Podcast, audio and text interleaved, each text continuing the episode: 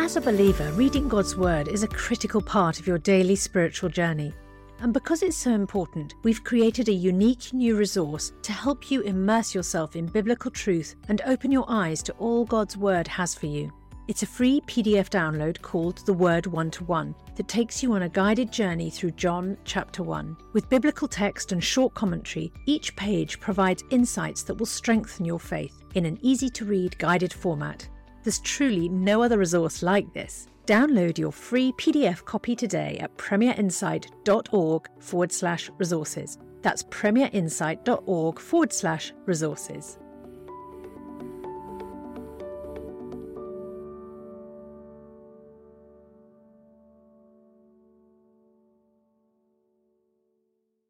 Welcome to this replay of Ask NT Wright Anything, where we go back into the archives to bring you the best of the thought and theology of Tom Wright, answering questions submitted by you, the listener. You can find more episodes as well as many more resources for exploring faith at premierunbelievable.com, and registering there will unlock access through the newsletter to updates, free bonus videos, and ebooks. That's premierunbelievable.com. And now for today's replay of Ask NT Wright Anything. Great to have Tom Wright with me again for another edition of the podcast. And uh, today we're tackling your questions on politics, on things like abortion, race, even critical theory, some hot button issues that we're going to be looking at today uh, that have come in. Um, and um, I mean, politics in general, Tom, do, are you an avid follower of what's going on in the political world? Uh, up to a certain point, one gets a bit tired with certain things. I mean, we have over the last few years been dealing with this Brexit thing, Yep. and I think, like a lot of people, I got to the point where I just didn't want to hear another news item about Brexit.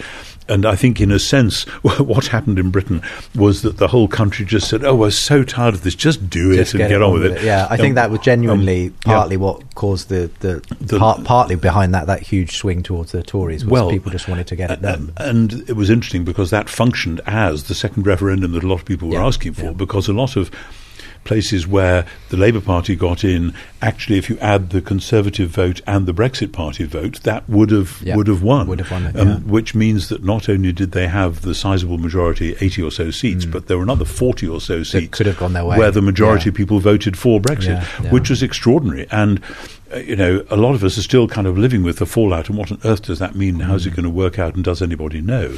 Um, life is not dull politically in Britain at the moment. I think the, the part of the problem becomes that people treat it like watching a football match, you know, and yeah, it's rather fun uh, Yeah, yeah. slugging out, and is our team going to win? The drama, yeah. But actually, these are major, serious Mm, issues which affect the life and the livelihoods uh, and the security of millions of people. And I would like to see some of the people who are really in strong positions of leadership being more obviously seen to be taking that fact very, very Yeah. seriously. I know there are many people in politics who do, but so that yes, it's it's fascinating. Um, and it's all to do with power. That that that uh, power is one of those things like beauty and justice and so on, which we all know it matters, but we all find it difficult. And I think um, for many of us growing up in Western democracies, we kind of assumed that our system is, is, is fine and that other people have silly systems Yeah. and we're glad we don't live there. And then when our system throws up something that we don't like, we oh dear, um, what just went wrong? Yeah. Um, and that itself is a very interesting question which many wise Christians have addressed, but not a lot of people in the churches know how to address. Well, there are obviously differences between the, the UK and the US Sure. system, but also some similarities, and I can see a lot of Sure. uh, yeah um, commonalities between what we've been going through in this part of the world and what uh, Oh, the, yes. the Trump phenomenon has thrown up as well in in the US. But um, here's someone uh, who's writing in from a sort of a neutral position, I suppose, in Canada. Uh, Daryl asks, um, "Hi, Justin, Tom, love the podcast. In both the US and Canada, we are ramping up to elections. There's always a certain demographic within the church that want to influence the government. At one level, I totally understand. At another level, I find myself nervous when people start talking about how we need more Christians in government. with the spoken or unspoken agenda of having a government serve a particular view of a Christian agenda. On the other hand, people like Michael Frost and Alan Hirsch from Australia, Rick McKinley from the US, and others have been writing a lot about how we can learn from the Hebrew exile experience. In short, our role is to be faithful and obedient to the life God has called us to and not necessarily to change a particular government. Could Tom please offer some comment on this? Thanks, Daryl. Wow. Another great question. We often have great questions Yeah. on this podcast, and this one deserves a whole book. Um, and, and, and indeed, such books exist. Yes. Um, not by me, but by, by other wise people um, who've, who've actually studied this in more detail than I have. Um, if one says, no, we don't need more Christians in government, what is one saying? That actually you'd be content for the government to be run by atheists? Um, I, I would always rather have people in positions of power and responsibility who were saying their prayers, who were worshipping God, the Creator and Redeemer, um, who were reading the Bible, who were praying for God's wisdom to guide them and their country. Um, and that doesn't mean that I have a set of 25 particular Christian issues that I'd want them to be pushing, although there may be some cases where there are some things which, which could and should be done. I mean, a generation ago in Britain, we had big debates about whether Sunday should be kept as a special day or not. And there were some from a very strong right wing position who I think just wanted to have Sundays like they always remembered it when they were growing up, and others who were saying, look, hardly anyone goes to church anymore. Why shouldn't we play sport on Sundays?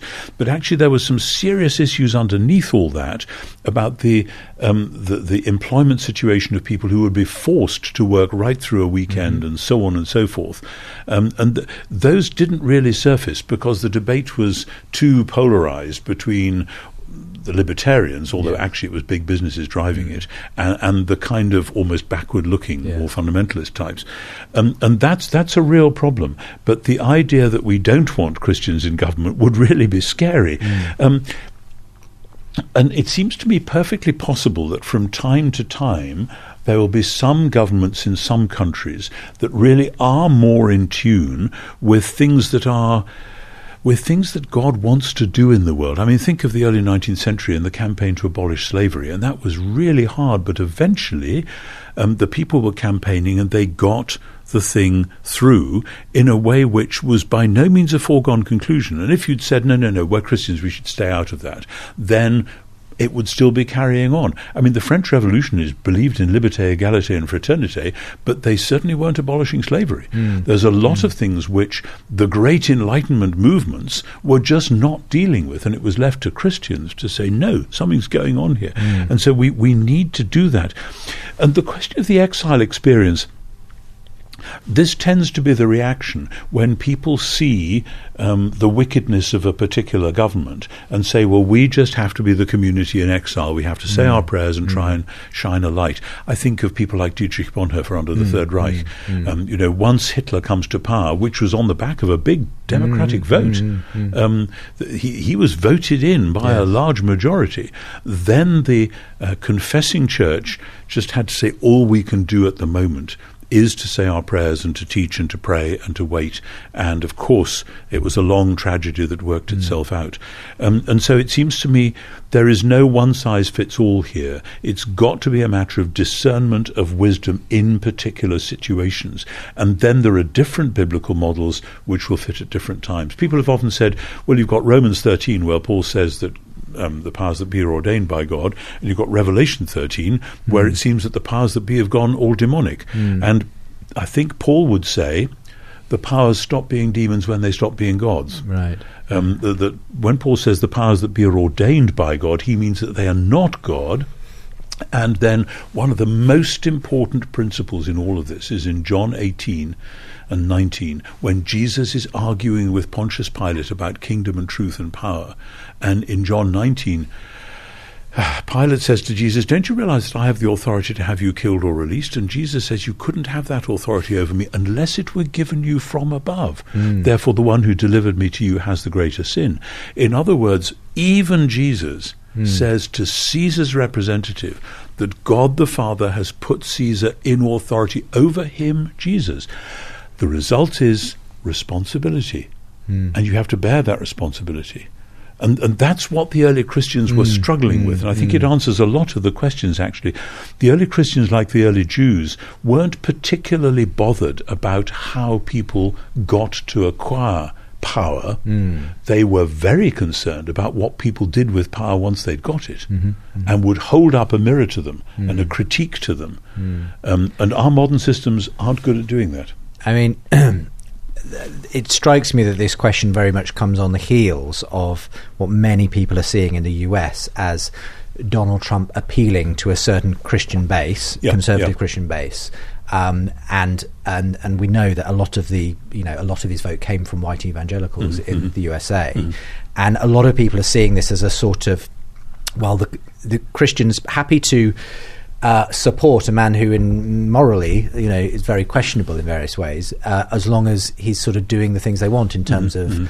um, abortion law or yeah, yeah, um, certain, you know, ethical issues and so on. As long as he, and I, I think that's the question has been, you know, are, is that the way it works? Is that Yes, the way yes, that yes. you know the Christ- Christianity goes forward? Is is on the basis of having a Sure, strong man in power sure, who can you know sure. force force Well, that way? I mean, I, I think again the trouble is, I mean, Tom, Thomas Jefferson said 250 years ago that democracy works when you have an educated electorate, Mm. and neither in this country nor in America nor anywhere else that I know do we have a totally educated. We have a more educated electorate than used to be the case, and especially because we all live in an electronic age where there's actually too much information out there, and the fact that we can be so easily manipulated by that. that, it- well, that that's know. part of the problem. Yes. That you get information, but you also get disinformation. Yes, yes. And the news broadcasters choose who they want to show how and Mm. so on. And we kind of know that's going on, but it's hard to get past it. Um, so, yes, I think there are a lot of people who would class themselves as white evangelicals who are horrified at the way in which, quote, white evangelicals, unquote, had supported Trump. So I, as a Brit, can't really get involved in that except to, to, to say I hear voices from several different quarters. Um, some of whom are enthusiasts, some of whom are very worried indeed, and many of whom are saying, no, no, no, the lines have all been blurred. We've got to think more clearly, and there have to be better ways forward than this. Another interesting question here from Bob in Salem, Oregon. It says, um, well, he's a big fan of the, the US uh, forms of government, System, as, yes. you'll, as you'll find out. Re- Republican democracy with tripartite divided government and checks and balances that recognize God given inalienable human rights is a great system of government. It protects the dignity of human beings made in the image of God. Yet its protections are based on the recognition of mankind's fallen nature. These principles of the image of God in and yet the fallenness of humans come from Genesis. Monarchies throughout history have usually oppressed the citizens and violated their God given rights. So, why weren't the flaws of monarchy as a system of government recognized early in the Old Testament and a prescription given there for the protections of a republican democracy, such as was established by the founders of the US system? Why did it take 4,000 years of fumbling for humans to come up with such a system? God knew it would eventually be figured out. Why didn't he tell Moses about it? It's a great question. I, I have to congratulate Bob. Um, uh, I, I mean, it's, it's lovely the way he's put it. People used to say, "Why did God wait all that time before sending Jesus?" And now he's saying, "Why did God was uh, wait wait all that time before sending Washington and Jefferson and, and all the rest of it?"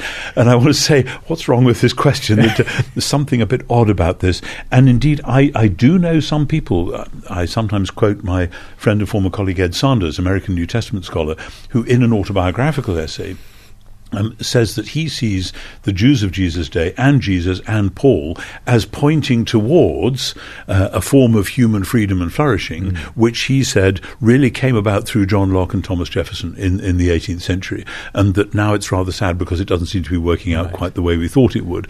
Um, but in other words, we have shifted the eschatological focus. Jesus becomes a forward pointer to the real thing, which is the birth of modern democracy. And I want to say, um, I agree with Winston Churchill that democracy is the worst possible form of government, except for all those other forms that have been tried from time to time.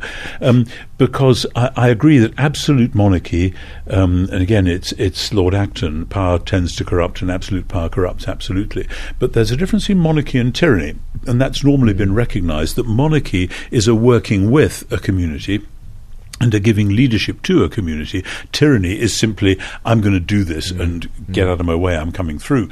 And I think what Bob says about monarchy actually spills over into tyranny. Mm. And of course, there are very few monarchies uh, of the absolute sort left in the world yes. today. And most, like our monarchy, is, is a highly negotiated yes. and complex system, which actually, um, in a way, is uh, a tripartite or multipartite mm. divided government. And I suspect that, like a lot of British people, um, I'm not convinced it's perfect, but I can't yet see my way to any other system. And mm. certainly, the idea of getting rid of the monarchy and having a, a republic, I look around our politicians and I, I think, which of these people would I like to see as my head of state? And the answer is absolutely none of them. Thank you very much. Um, and I thank God for the Queen uh, and, and all that she's done. I mean, quite literally, yeah. she's a remarkable lady. Yeah. But um, so uh, I, I, agree that we have to have a recognition of human beings made in the image of God, God, but I would put it like this God wants his world to be wisely ordered. He wants human beings to reflect his wise ordering into the world, and he will hold them responsible for doing that. And that's so whether it's Caesar who has come to power by murdering his predecessor, the church still has a responsibility to say to Caesar, Do you realize what you're doing? And you are responsible before the Creator God for that. Or somebody like Hitler, who was elected, as I said mm, before, by mm, a massive majority, mm. the church still has the responsibility to hold up the mirror to power. The crucial passage here is in John 16, when Jesus says, When the Spirit comes, he will convict the world of sin and righteousness and judgment, and spells that out. What does that mean? It means that when Jesus' followers receive the Holy Spirit, they have the responsibility to say to the world, you're getting it wrong on sin, you're getting it wrong on judgment, you're getting it wrong on righteousness. Um, and spell that out and, and follow it mm. through. Mm. And because it really doesn't matter in the ancient world, as I said before, how people come to power. They come to power in all sorts of ways. Sometimes it looks democratic, but it's been fiddled behind the backs, and who knows? Yeah, yeah. The ancient world had yeah. its ways of doing what some people say was done at the last election with people interfering electronically. But there's always manipulation. Um, what matter? The, the real problem with democracy is this. Okay, this is this is important. I think the whole. I can see the cogs turning. The whole thing is important. Um, in the 18th century, the the Enlightenment savants, the the thinkers, thought they could get the results of the Christian worldview without paying the price of allegiance to the Christian God. And they thought, therefore, that the, if the people became divine, vox populi, vox dei, the voice of the people is the voice of God, then this would mean that the people will always get it right. Now, we know perfectly well that, that that didn't happen in ancient mm. Athenian democracy, it didn't happen in modern German democracy, maybe it doesn't happen in modern mm. British democracy or American, who knows? Only time will tell. But the point is, our systems then say once we have voted, we are deciding to give you four or five years where you can basically follow th- through your agenda and you can say that you've got a mandate because we voted for mm. you. That is very, very dangerous. Circumstances mm. change, mm. policies change. The church, the followers of Jesus, always have the responsibility, the day after the vote and thereafter, to say no. Yes, you were voted in. Mm. We are trusting you to be a good, wise leader, ruler, but that means you must do this and you must not do that. And you can't settle back and say, okay, we voted for you, so do what you like. That mm. is an abdication of Christian responsibility. Yeah. And I do sometimes wonder whether Bob's question almost reminds me of some of my American friends who seem to almost treat the American Constitution on the level of a divinely inspired document. I know, you know. I know, um, I know. But but but that is that is part of the ideology. Same in France. You know, the, the question of are we being loyal to the revolution yes, yes. is still on the table yes. in France.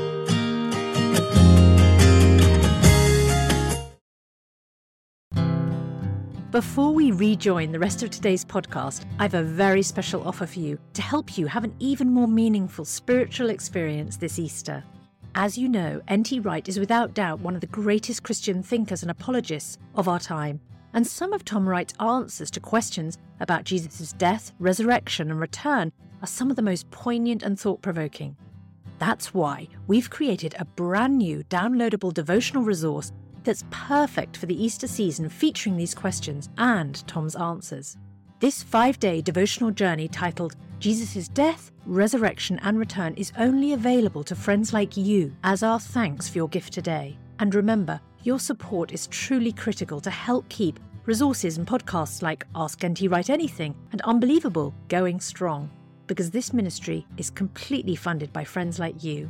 So please give the very best gift you can and make sure to download your copy of Jesus' Death, Resurrection and Return devotional at premierinsight.org forward slash ntwright.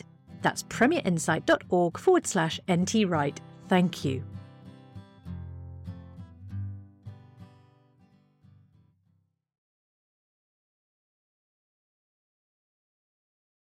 Let's go to another um, hot topic, a specific one um, that that often is a, a, political issue in the USA, especially. Um, mm-hmm. Joseph in Nashville says abortion is becoming a hot topic again here in the United States.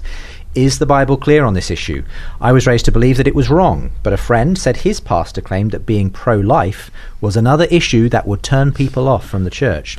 I would love to have the confidence to answer with truth and love when this issue comes up among my friends and colleagues. I, I think part of the problem is that some pro life campaigners have actually campaigned violently, which has seemed to many a contradiction in terms. Mm. You know, uh, the, the, the, horrible tales of doctors being shot outside abortion clinics and so on. And it seems to me you, you can't defend the life of the unborn by threatening sure. the life of the born. Um, uh, and unfortunately, just as we in Britain bundle up various issues and assume that if you vote in a rightwards direction, you're going to be okay on all those issues mm. in leftwards direction you've got in the same way in America abortion has become part of a package yes. the people who are um, anti-abortion tend to be pro-gun for instance mm. which to many people in the rest of the world seems utterly ridiculous right. um, and so we need first to uncouple the issues and then we need to say isn't it interesting that in the first three or four or five centuries just as the ancient Greek doctors would take an oath among other things, not to procure abortions, because abortions were quite frequent in the ancient world and pretty foul for the women involved, mm. but often men would force women to have abortions and by strange um, old fashioned surgical methods or, or, or taking particular mm. medicines or whatever. In the first three or four or five centuries, as far as we can tell, the early Christians, like the Jews of the day, not only would not do abortions, they wouldn't do infanticide, which was very common mm. in those days. If you had more children than you actually wanted, you'd literally leave them out for the gypsies or the wolves yeah. or whoever. Mm. Um, and especially if you'd had one daughter already, that's quite enough. Right. They're expensive mm. and difficult, mm. so any more girls, just get rid of them. And the early Christians and Jews did not do that. And there's a sense there of reverence both for the life of the unborn and the life of the recently born, which I think we need to go back to and say, what were they being obedient to? And it was a deep respect for and a reverence for the goodness of God's creation and the strange goodness of human procreation as part of God's command to be fruitful and multiply, and that you don't lightly tamper with that. Mm. Now, that doesn't absolutely settle the issue on all possible cases for me. Mm. Um, if I've had to counsel people who have been raped mm. and, uh, you know, some horrible person has violated them mm. and they're carrying this person's child and they, they feel suicidal as a result of it, I would want to deal with that extremely sensitively mm. and it's a really difficult thing. Likewise, if one knew that the child you were carrying was very severely deformed so that this child would maybe live a short but very unhappy life. Mm. I can see some arguments mm. for saying this is much better to do, as it were, a funeral in advance. Mm. And but if that was so, I would say then a funeral is appropriate.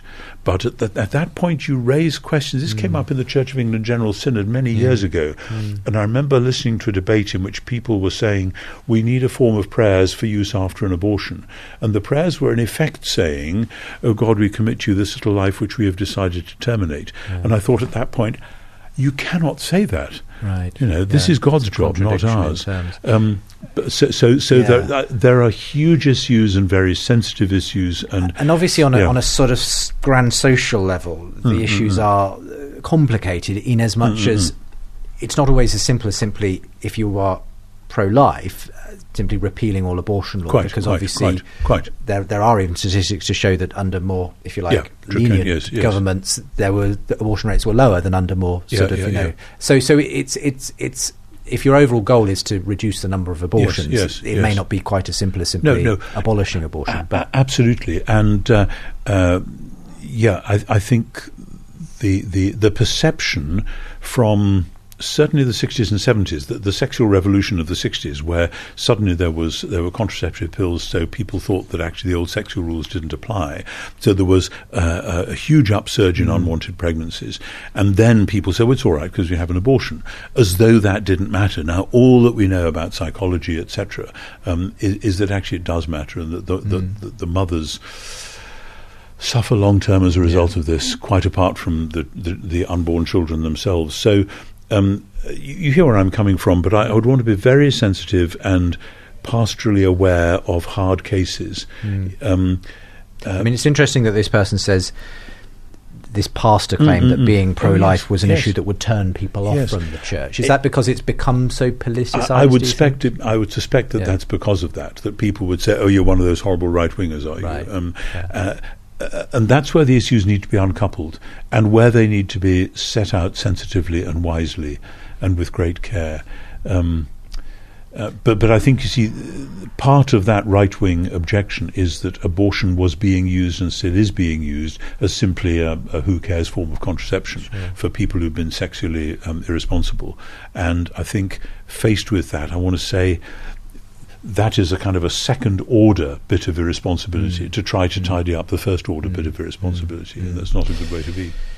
Another hot button issue. Um, uh, Joey Norris Hmm. in Temp Tempe, is it Arizona? I quite, never quite know how to pronounce that one. Um, says in the United States and perhaps also the UK, the idea of race and racism, systemic or otherwise, has become quite prevalent in recent discussions concerning social justice. I'm curious about whether Paul's corpus indicates how Christians might or ought to think about social justice and diversity in the body of Christ, particularly in relation to the powers and principalities of the world, which can so easily become oppressive regimes, as it were, for certain groups of people, and yet disproportionately favour others. To me, this seems like a dramatic twist to a proper biblical doctrine of creation. God, as we learn from the New Testament, shows no partiality. Might all this have to do with the lie of which Paul mentions in Ephesians 4:25? Hope I've made my questions clear, and thanks again for the time and wonderful contribution. Um, yeah, so there's some quite specific questions as it relates to, to the way Paul talks about diversity, unity, and diversity in, in Christ, and so on, and the fact that in today's culture, especially, what sometimes come to be called identity politics and um, the, this idea of um, certainly um, s- having to recognise the fact that many people would say their story uh, has not been reflected in the Mm, way people yeah. have understood Scripture Yeah. because of race and so on. Yeah, Um, I I mean, yeah. H- how do we do? How do you deal with this? And, and is is the way it's currently being talked about often in terms of race and racism? Um, how do how do we kind of fit that into the way Paul speaks of diversity? Okay, again, we in order to get back from where we are to the New Testament and then come back again, as it were, we have to demystify some things. The issue of race in today's British or American societies is very much literally a black and white one, hmm. and in America, of course, that has the long history of American slavery and in which the British were complicit way hmm. back when, etc. So nobody has their hands clean. But we see race very much in terms of us and them, of white or what we call white, actually it's pink and yellow and mm. stuff like that, mm. as the norm, and black of whatever sort as the other. And as long as you polarize like that, you have a problem of one particular shape. In the first century, it wasn't like that at all. In the first century Mediterranean world, where Paul is going around, it's multicolored. There are people from North Africa, there are people from a bit further south, there are people from the, what we call the Middle East, there are people from up north in Scythia or up towards mm. what we call Russia. People of all sorts and shapes and colors. And at no point in the New Testament does anyone mention skin pigmentation as being of any interest at all because it's a melting pot. Right. So um, when then Paul says in Galatians, there is neither Jew nor in, in Christ there is neither Jew nor Greek, slave nor free, no male and female, you're all one in Christ Jesus.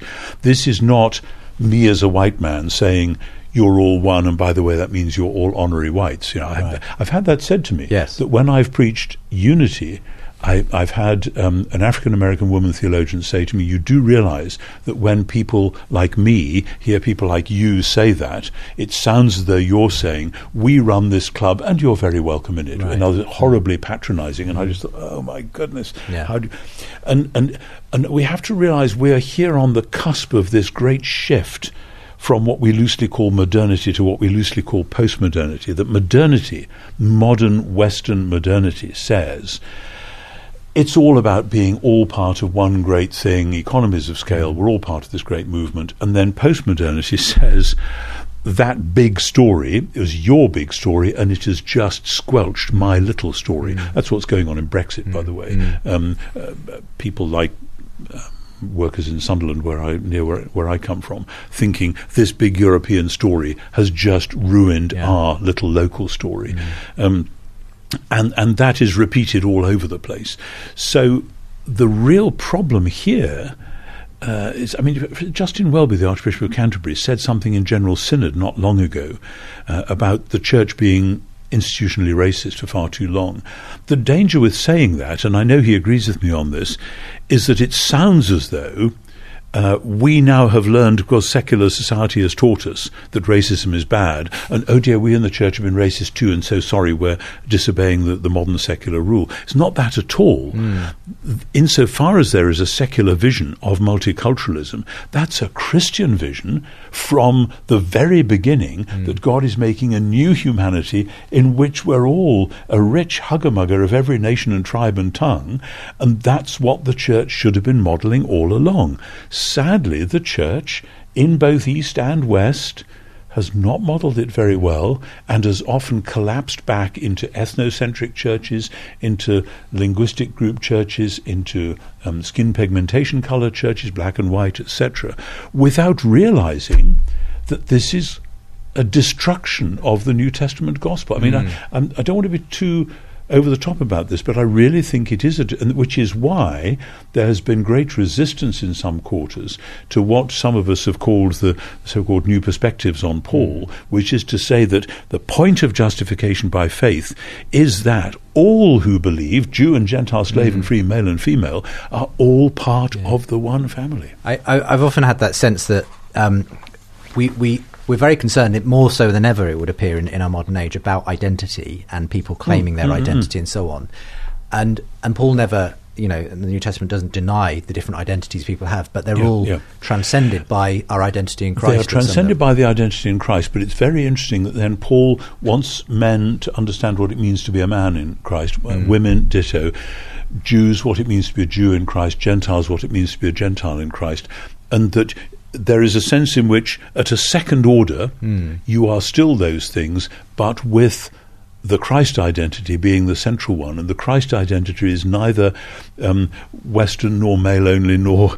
Um, uh, I mean, and just to kind of again, this yeah. is very pertinent to the final question I wanted to throw in yes, here, yes. which is Thomas B. Yee oh, yes, out in Austin, Texas, says Dr. Wright, can you comment on critical theory and the social justice movement sweeping the world, especially college campuses? How is critical theory similar to and different yeah. from the biblical yeah. vision for yeah. social justice that you've explored? And obviously, we've covered some of this just now, but I mean, for instance, what I quite often bump into frequently on social media and elsewhere is some people, um, theologians, Christians in other parts of the world, saying, for too long, our understanding of the Bible has been dominated by a white patriarchal um, yeah, sort of yeah. Western view, and now we need to hear the voices of black sure, theologians, sure. of female theologians, sure. of queer, lesbian, gay theologians, and so on. And and that that that's the problem is that that uh, we've got to you know understand that every identity will right, have a right. different take on this. And part of the problem there is the different kinds of identities, even in the ones you just mentioned, yes. because there are some identities which are, I would say, absolutely given, um, which are where you come from and what your gender is. And I know there's now mm. questions about fluidity there, etc. Um, I think Paul would be emphatic about the goodness of God's creation and that the identities you have come as a result mm. of being part of that good creation, and that that's not yours to, to fiddle around with, as it were. Um, but then at the same same time, um, that rich diversity in the early church was precisely uh, uh, about Jews who were on the margin suddenly discovering that their Messiah was the Lord of the world. Oh my goodness, how did that happen? And Gentiles from all sorts, and particularly slaves and women who had been nobodies, discovering that they had real major roles to play, and God was giving them gifts of leadership or speaking or whatever it was. And so, right from the beginning, it's about a transformation within a community where um, there is a loving acceptance and also an extraordinary vocation to grow up in precisely love of of welcoming one another. That great thing at the end of Romans: welcome one another, therefore, as God has welcomed you, as Christ has welcomed you to the glory of God. Um, and uh, that is the moment of the transcending of identities in a larger family in which there is an enrichment rather than a loss mm. from all that has gone before. Yeah. I mean, and just as we, we close out, I mean, has used a, w- couple of phrases here that mm. may not be very familiar to everyone. Critical theory, critical theory yeah. social justice movement, which yes. has had different yes. sort of connotations. Well, well both of them the have. And I mean, yeah. critical theory really goes back um, nearly a century to mm. between the wars, um, uh, people like Adorno and Walter Benjamin and so on, who were poking and prodding and trying to say, hang on. Um, the great construct of the Enlightenment, this big picture of all of reality that we got from Kant or Hegel or whoever, um, uh, that is in danger of making it impossible precisely for other voices to be heard. How are we going to live with that? And then this has come through into sociology and come through into literary criticism. So you read Jane Austen's novels, for instance, in order to explore uh, hang on, what's going on with patriarchy in the late 18th mm. century in mm. Britain? What's going on with women's voices being heard? Um, and so people are coming with perfectly appropriate questions. They may not be the only questions mm. to ask about Shakespeare or Jane Austen, but that's where it's often emerged.